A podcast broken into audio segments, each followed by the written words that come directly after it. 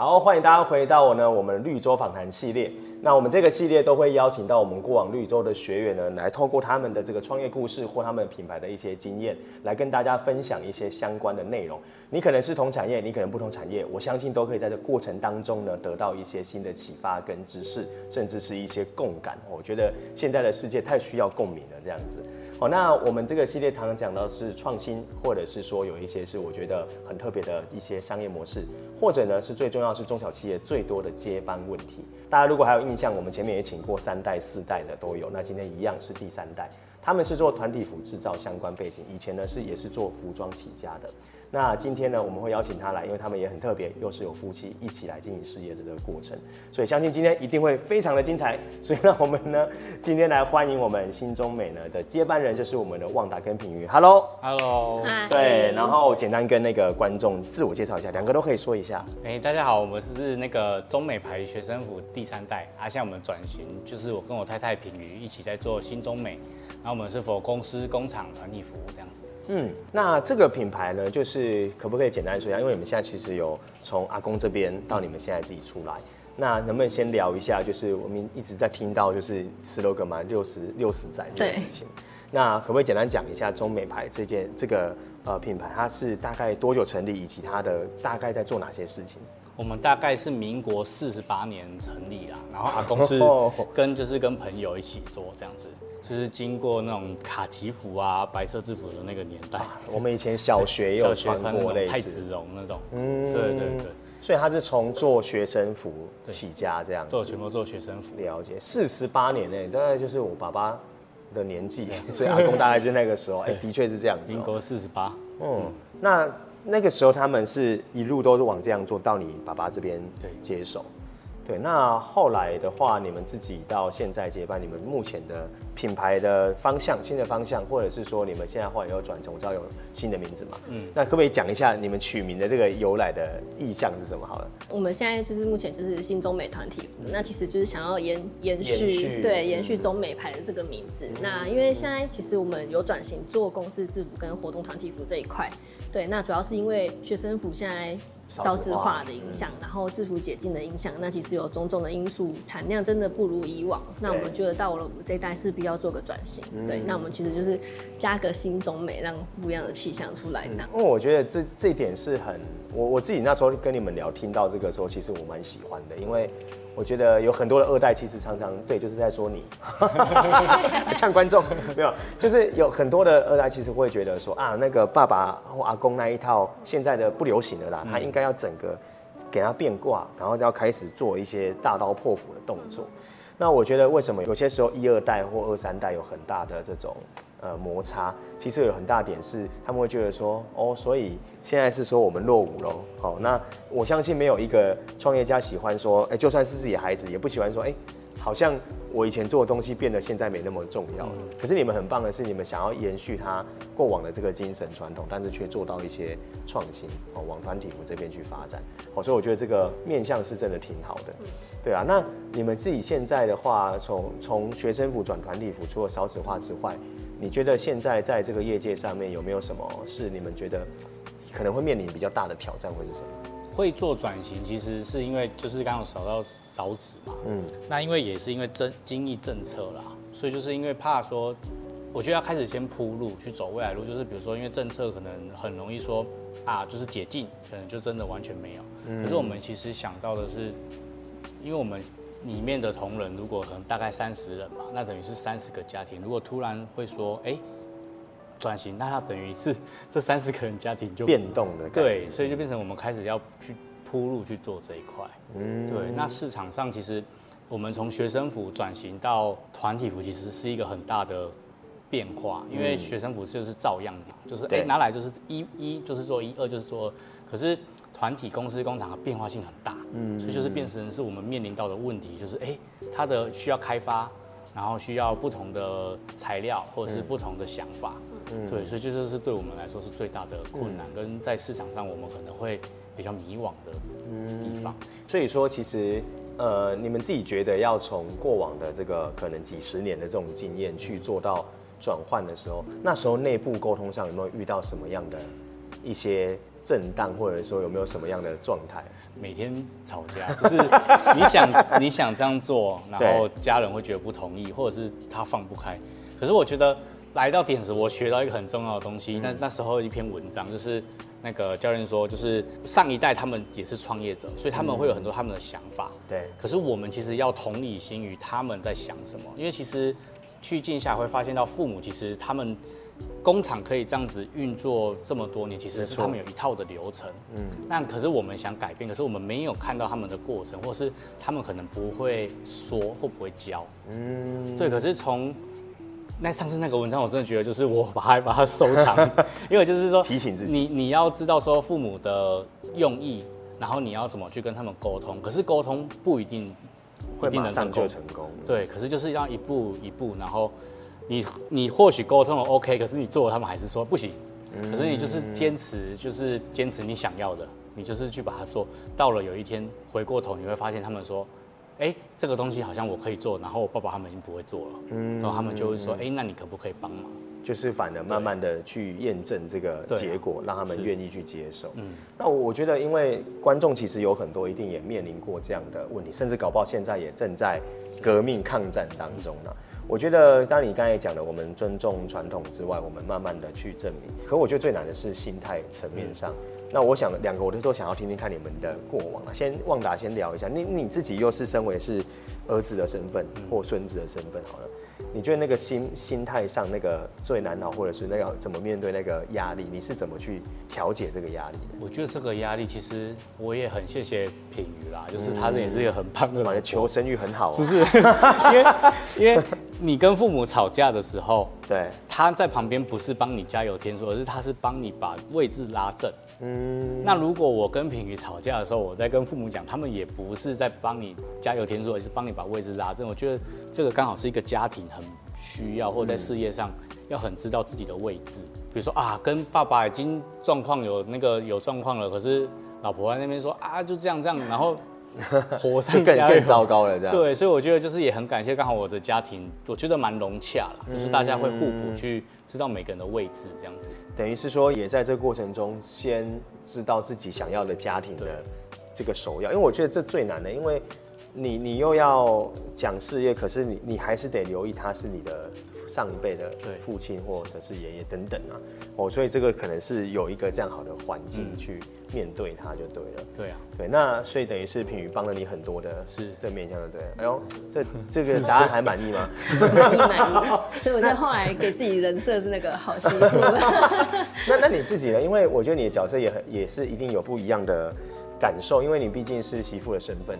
那你也跟着旺达一起去接班这件事。那在沟通过程中，假设有遇到这种可能不被认同，还是大他们可能还没有办法接受，或者是不太能确定的时候，那一定也会有压力。那你觉得你的角色上比较困难的会是什么？我的角色上，我应该是就是给予支持吧，就是困难啊，就因为有时候其实被被否定或者是不被认可的时候，其实也会有点自我怀疑，想说，哎，这这个这样子继续做对不对？那能不能持续做？对，那我觉得就是在给他支持的同时，我自己要建设好也是 很重要的。那那你怎么建设啊？因为有时候他可能你会支持到他，当然我相信他也会反过来也是能帮得到你。只是说如果在，因为因为毕竟家族他们是这样，虽然我们是。呃，夫妻的，可是他毕竟也是他们有上一代跟他们那个从小到大的这一层关系。那你的角色上，你觉得你是怎么去调整你的心态的？这个过程你是怎么做？我觉得用，我觉得真的最重要的是同理，哎，嗯，对，就是可能同理他，同理旺达的心情，然后同理公公婆婆他们那边的角角色的他们一些状况这样，然后其实这样就会站在比较中立的立场去分析整个事情，这样。也就是你不会只是偏颇一方。对。要需要用同理，因为这这这这个很重要，可是也蛮蛮难的哦。大家那个情绪上来的时候，而且我相信，不管是公公婆婆这边跟旺达，一定有一些时候是你比较认同其中一边。一定哦。那这个时候你又很难说，直接在他立场来一起说，哎，你怎么可以这样？那那问题就不会解决了嘛，对不对？所以同理是你觉得对你来讲帮助是很大的。对啊，而且我觉得我觉得就是一起共事的话，其实很重要的是就是就事论事。对，就是工作的事情就是工作的事情，那情绪的话我们就先搁一边这样。我觉得这个是一种成熟的表现啊，因为二三代有时候遇到接班最难的事情是常常把私人的关系、情绪跟工作的东西给绑定在一起。可是这个有时候你说完全的分开，又不能百分百的分开。哦，那一天那一天我们进装板刚上完，有一个螺丝的二代。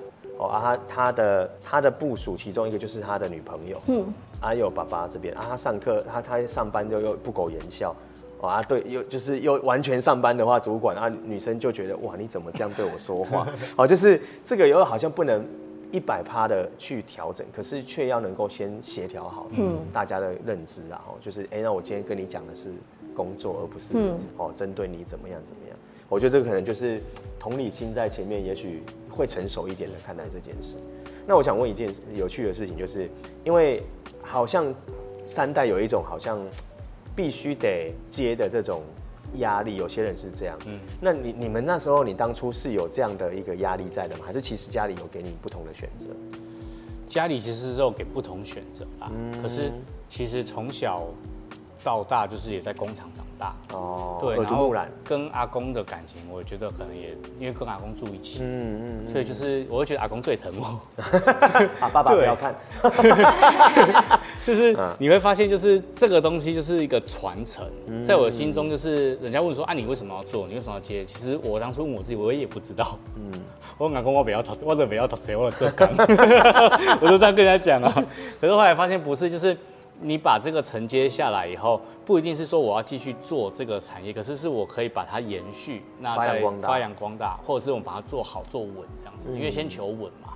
对，所以就是是后来你回过头来，你就会觉得说，哎，好开心哦，就是我好像有能力去做了什么，嗯，这样。所以其实接接班这件事情，它不只是考量到商业价值，嗯。我这样听起来，其实对你来讲有更多是有一些呃意义跟情愫在里面的啦，就是它能不能被传承这件事情。那个时候呃，那个木工的子阳，然后他们家具那个也是这样，他们也是第三代。其实他也是有聊到这个概念，就是哎，为什么会觉得要接？是因为这个工艺跟这个做法，它有值得它被传承下去的地方。然后还有一个可能重要，你有讲到跟阿公的这种感情感情关系啦。哦，那所以所以其实从来没有想过说，哎，还是我以后是不是可以先做点别的事情？有有有曾经有这种念头过？遇到压力有没有？每天都想，每天都想。哦，我还是来，我还是去假套喽好了。就是曾经遇到挫折也有这样的一个经验，会一定会。那那这个过程你是怎么后来还是都能坚持下来？你觉得那个最大的支持你的那个支持我的，我觉得还是可能我比较笨啊，所以就还是做啊。嗯，就是我还是困困了可以走啊，嗯，对啊，就是你你是能够沉着下来去去做的这样子。那因为有有很多的接班人曾经会有一种状况，就被人家说就是好像又是眼高手低，哦，竟然会说哦，你 hit 落伍啊，不好啊啦，应该爱安娜，那我靠龙给弄帮楼啊，弄安娜，嗯，就是说都已经是很先进，你们不能再这样做。那你们自你自己有没有曾经有发生这个状况，还是你会怎么看待？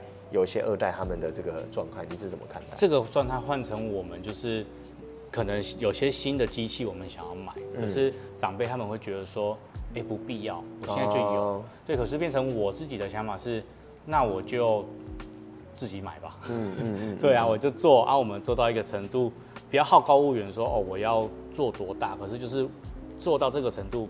买近新设备，做到程度近新设备，那也比较踏实啊。嗯，对，所以我自己是变成就是让我自己下来，所以我们转型，然后我们自己引进新的东西，一步一步做这样子。这个很棒，因为我遇过一个就是这样，就是他会讲了很多，但是家里不同意，但是他又要又要家里资源去资助他，但是他还没有办法去验证可不可以说服。嗯，哦，那像你的方法就是好，那不然我自己我自己来，我们就承担这个风险。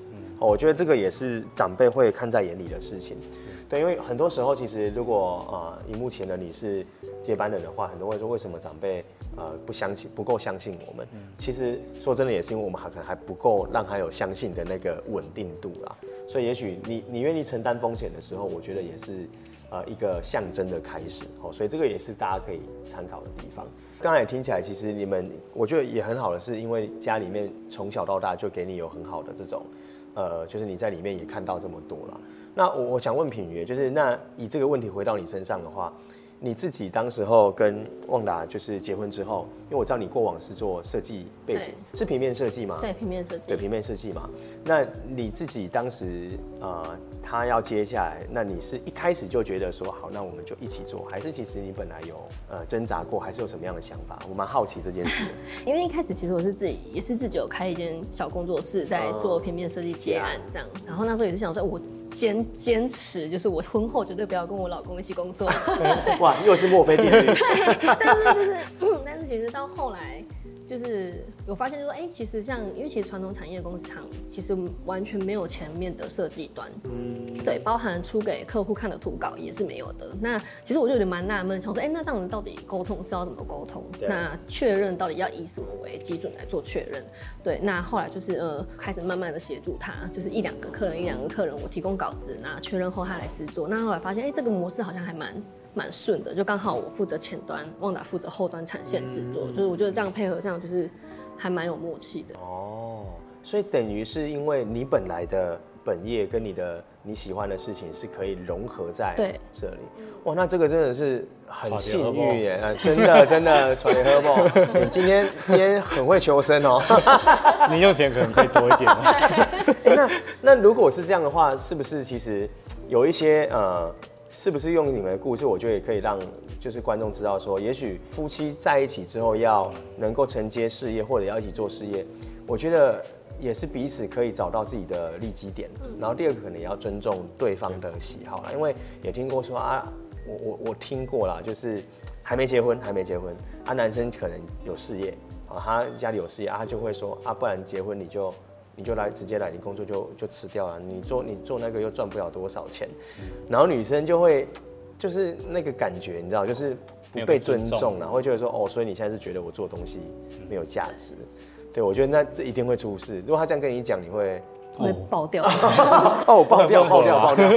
因为我觉得像像目前这样，就是我们各自拥拥有各自的专业。对对，那因为像他就也很尊重我在前端设计对客人的沟通，他完全尊重。对，那后端就是像老师我设计出来一个东西，那他这边也会想办法想说，哎，要怎么解决，要怎么做，然后产线要怎么安排会比较顺，这样。就是整个的产业链有被连接起来了，就嗯，我觉得这个是一个很棒的 sample，哎，就是可以让如果你们刚好现在是夫。期的，我跟你说，一定要去找到说他的专业面有没有机会是结合于其中啊，对啊，然后最重要是要尊重彼此在做的事情，对，那这个就会延续到呃身份的这件事了，对，接下来问题就是要问说，因为你们是一起工作，然后现在又有小朋友嘛，对，然后你们又是要共同要去呃教育孩子，然后要带孩子这件事情。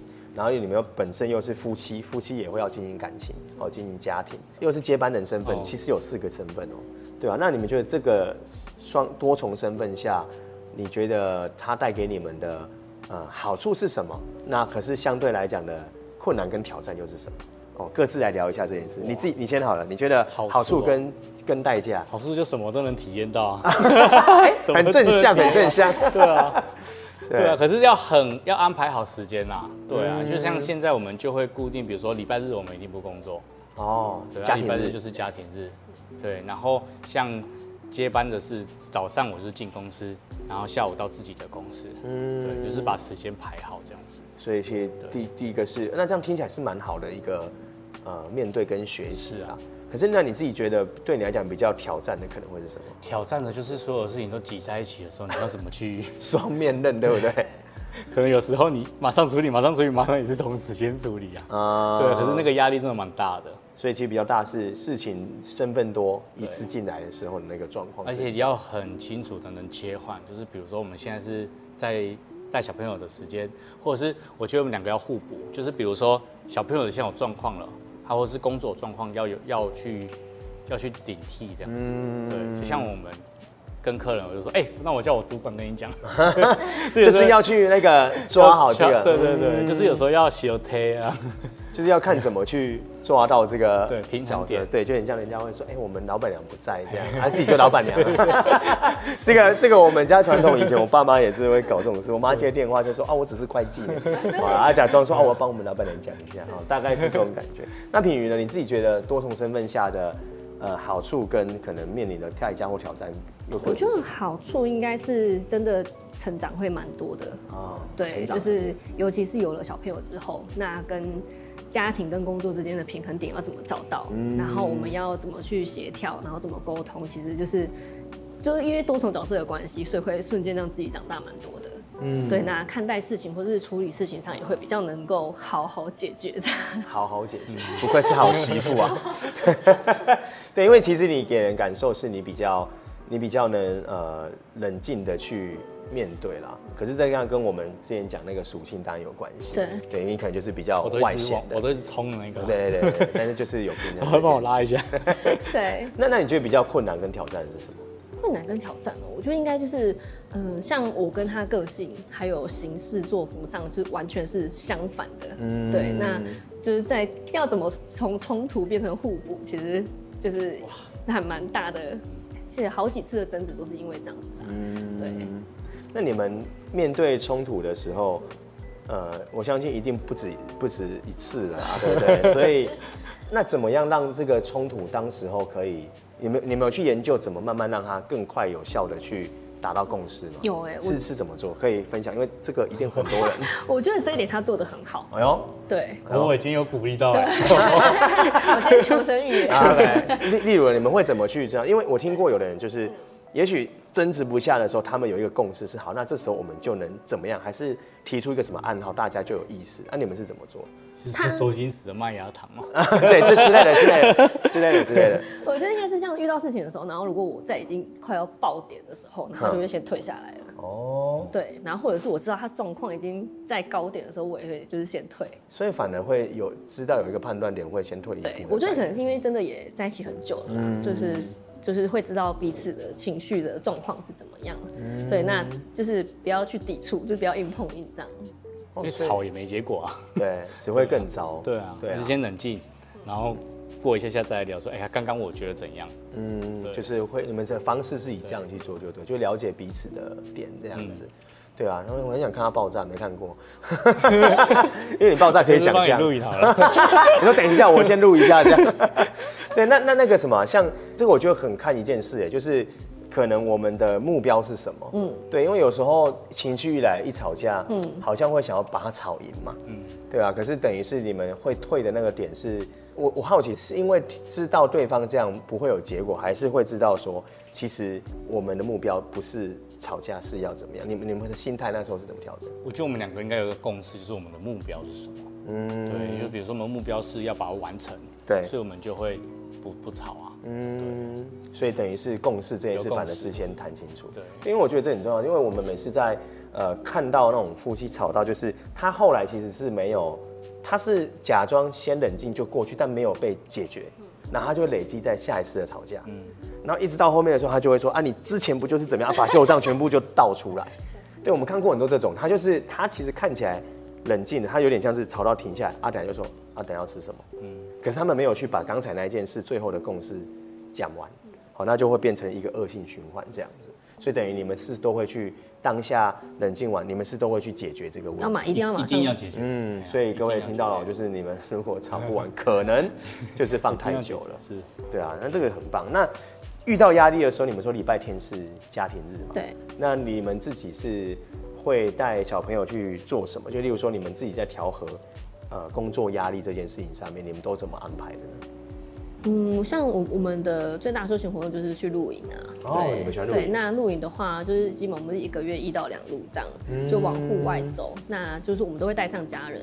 就不管是公婆，然后或是我娘家那边爸爸妈妈，其实都带着一起出去这样。嗯、我觉得对，或者是像小朋友现在上学了，那我们就会约他学校的朋友一起来。嗯、我觉得这一方面就是也可以让小朋友参与家庭生活，那我们也去参与他的学校生活。嗯，对，那其实这样跟小朋友的连接，我觉得都还蛮深的。这就很全面。嗯，对啊，我觉得这样很好哎，就是。呃，有家庭类型的，有的就会变成是爸爸妈妈变工作狂，有没有？嗯、然后小朋友就是 常常就看着家里面，就是虽然哦出去了，就大家还在那边用电脑啊、打电话啊，然后都不陪他玩啊什么的。所以其实你们算是蛮重视这件事情的？因为我觉得很特别的是，你会你也会把你的爸爸妈妈就是让公婆这边，对，所以双方家长听起来应该是蛮蛮契合，蛮蛮好。对，因为我们从小就在一起，那所以双方家庭。小多多小都有，这我不知道哎。国中，你们国中到现在，国中。哦，所以这有一种青梅竹马很适合。我可 Q 掉掉啦。哦，我最好玩是我当兵的时候放假回来，我爸妈跟他爸妈他们全部都不在，然后我然后你很孤单，我自己回来，就是他们出去玩了，你不在。哦，国中哎，那也哇，十八十九二十年了。哇，难怪，那那我觉得也没什么可以吵了。哎，好，从今天开始，你说的都对。哦，那原原来是因为这样，所以我觉得这个其实也是呃蛮多接班二三代这种大家庭可以去，我就可以去学习的啦，就是把家庭带入到彼此的过程当中，让这个压力可以去做解除。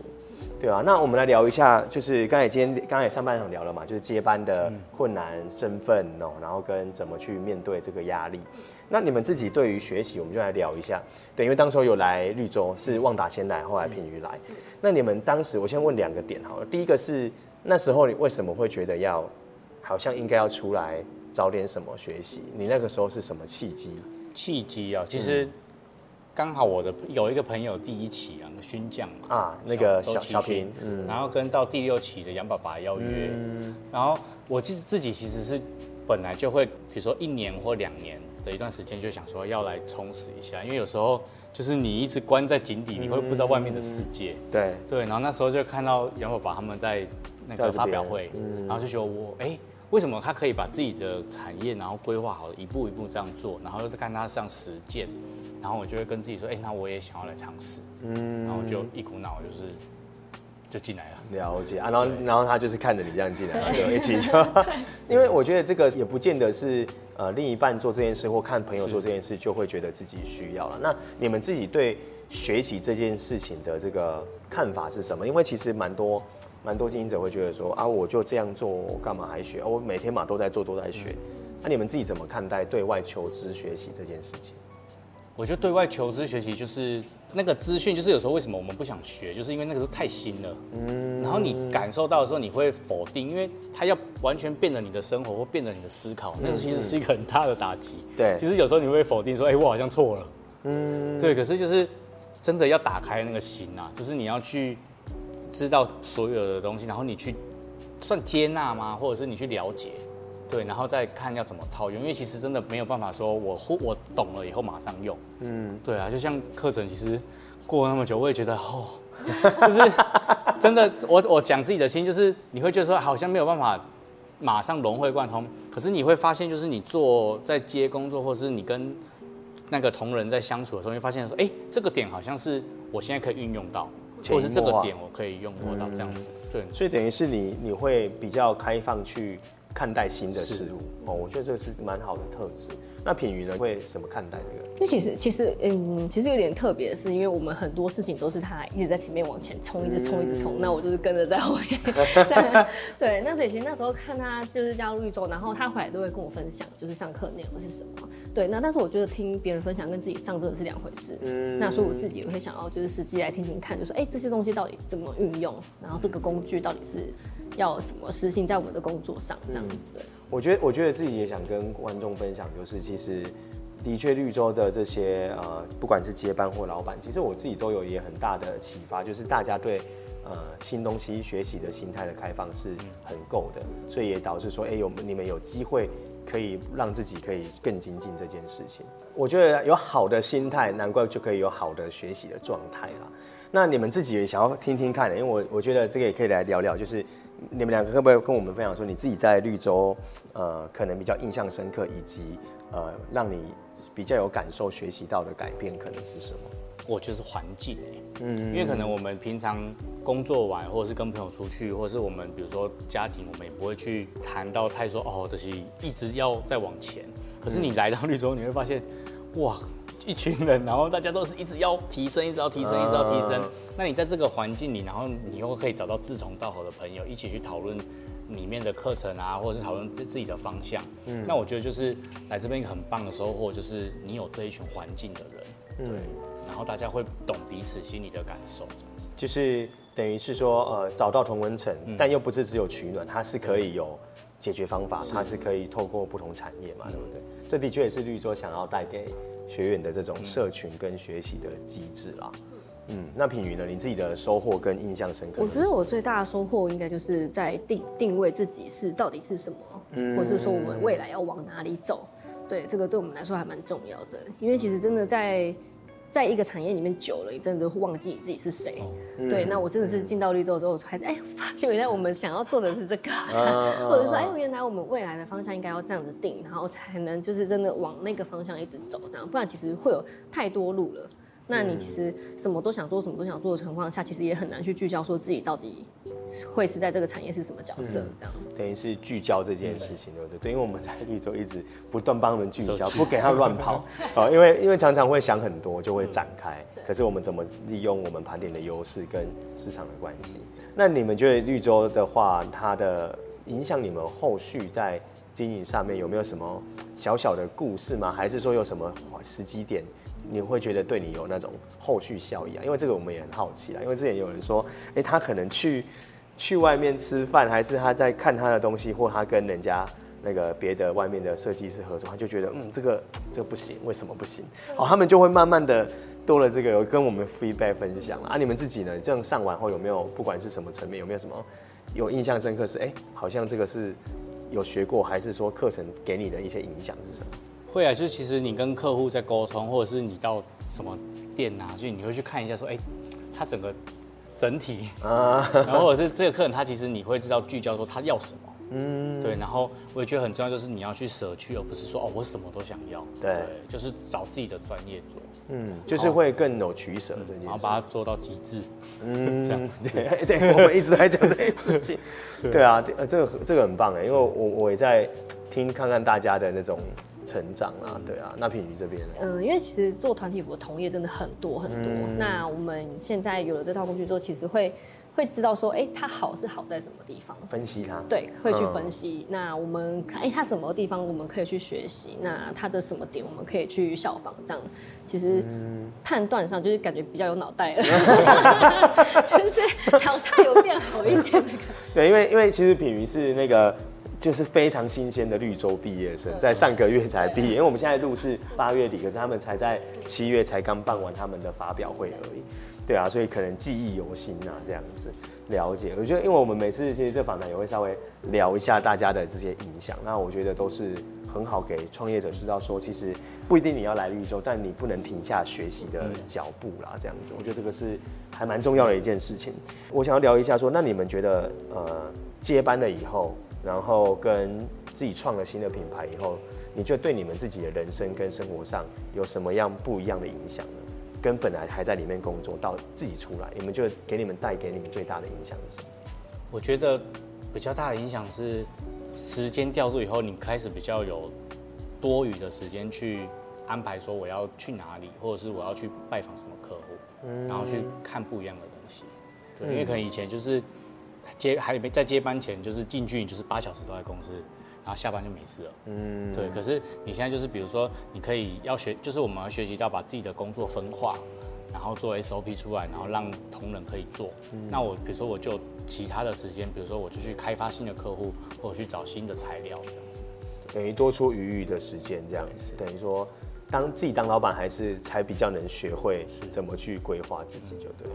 那品宇呢？你自己以前开工作室到回来，然后到现在你们一起创新品牌，你觉得对你的生活上最大的影响是什么？我觉得最大的影响哦，应该是说最大的收获。好，最大的收获应该就是成就感吧。嗯，对，成就感真的是。多了好多好多，对，真好。对，那当然就是因为自己现在自己开始要处理，可能处理前端沟通、处理中端的事情，然后或者是处理到后端客户服务的部分。那其实在这部分真的是很大幅的成长，这样。嗯、对，那包含就是。我觉得成就感也是其中，因为像他刚刚在车上就跟我提到说，哎、欸，我从哎说台我从台十七线这样开车开回来，就沿路都是我们的客人，沿路都是我做过的客人，对，那就可以看，哎、欸，这个衣服，哎、欸，好，他什么时候再问他要追加的？哎、欸，这个，嗯，哎、欸，下次再跟他聊聊，好像这一路你就很亲切，嗯，对，因为我觉得成就感真的还蛮满满的，嗯，很棒哎，听到这样讲，就是事业其实接下来还是需要有。对自己的自我成就上的一种认可跟想法啦。哦，那呃最最后我想问一下，就是如果你今天要跟就是现在正在考虑到底要不要接班，还是正面临说跟上一代正在可能还在革命，例如说，哎，好像他不认同我啊，还是怎么样，他还在有很多纠葛的这样子的好朋友们，你们自己可不可以各自对他们稍微给他们一些什么样的鼓励，跟可能你会怎么样鼓励他？我觉得如果跟上一代就是跟父母还是有沟通上的问题，是我觉得其实真的是讲到同理心啊，嗯、就是你因为其实他们做一定有他们的方式，不然他们其实不会把事业做这么大。嗯，那我们的想法是创新，但创新可能在他们，你要怎么去知道他们，要先去了解到他们整个过程，然后你才慢慢去注入你新的东西。可是首先你要先能把你自己的东西先做好。这样子嗯，对，你不能说哦，我我一定要创新，可是我自己的本分没有做好。嗯，对，就是要把自己的本分先顾好。那先去了解到上一代的心情跟他们运作的模式，然后再从中去找那个契机点去跟他们沟通。嗯，我觉得这是蛮重要的，而不是说，哎、欸，你就是要这样，然后他们就要这样。嗯嗯嗯嗯，嗯。所以同理心还是刚才讲到的这个重要的点，把自己的本分做好。本分做好。对啊。那品宇呢？你的角色也很有趣，就是假设今天是。跟呃另一半一起，嗯，接下来然后创了新品牌的话，假设也有这样的一个角色跟你一样的话，他也还在呃可能思考，还在有点纠结，你会怎么对他们说？嗯，我觉得应该是说共事一定会有相当程度的难度，或者一定会有很多的冲突。那我觉得就是。在做自己的同时，然后找到自己的价值，然后有办法就是为对方付出啊，那些我觉得都很重要。嗯，对，我觉得自己价值其实如果有建立起来的话，那你会很清楚知道说我自己可以给予什么，那我我想要收到什么。嗯，对，可以很明确的沟通。对，那我觉得其实做到现在，我觉得哎，其实共事不可怕。对，就是可怕，其实是自己的心就是没有心魔。对，哇，这个层次不一样。对，对啊，哇。不愧是好媳妇代表，讲的真好，对啊。那最后呢，就是可以跟大家稍微分享一下你们现在呃，就是呃，你们现在的品牌以及你们现在大概在做的业务范畴是什么？好，那可以在哪边可以找得到你们？也可以让你们稍微跟大家分享一下。那我们是新中美团体服的话，其实，在官网上或者在我们的脸书上都是搜寻新中美团体服就有。那我们主要是做公司制服、工厂制服或是活动的团体服这样。嗯，对。也就是说，如果今天。呃，一间呃连锁品牌，或者是说他们今天工厂要有自己的制服，还是他们办大型活动需要有一致性，好像那种什么马拉松，哦，什么就是。哦，你们很多的不同机能性的衣服也都有嘛？哦，对，所以如果想要的话呢，就是你有这样的需求，都可以来找寻他们新中美好团体图。那我们会把他们的官网的资讯呢，也会放在我们的下面的资讯栏的 show notes 上面，哦，大家也可以找得到他们。